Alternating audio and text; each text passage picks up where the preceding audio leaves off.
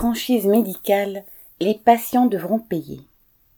Dans le projet du budget de la sécurité sociale pour 2024, Bruno Le Maire, ministre de l'économie, prévoit de doubler les franchises médicales sur les médicaments et les consultations, prétendant que, ouvrez les guillemets, la gratuité ou quasi-gratuité des médicaments peuvent conduire à déresponsabiliser les patients.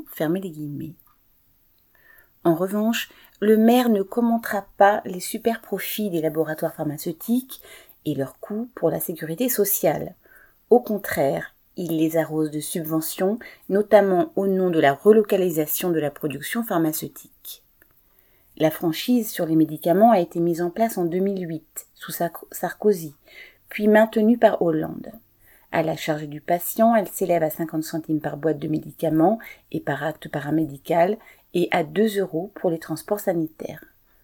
4 euros pour un aller-retour, entre. À cela s'ajoute la participation forfaitaire d'un euro chez le médecin.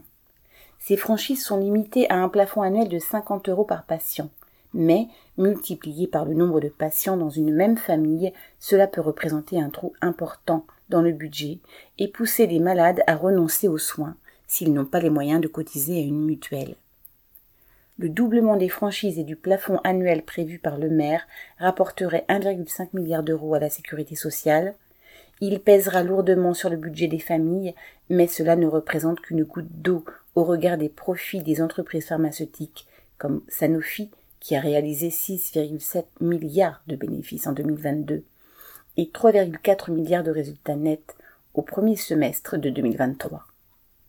Mais il n'est pas question pour le gouvernement de leur demander de payer quoi que ce soit. Hervé Chellard.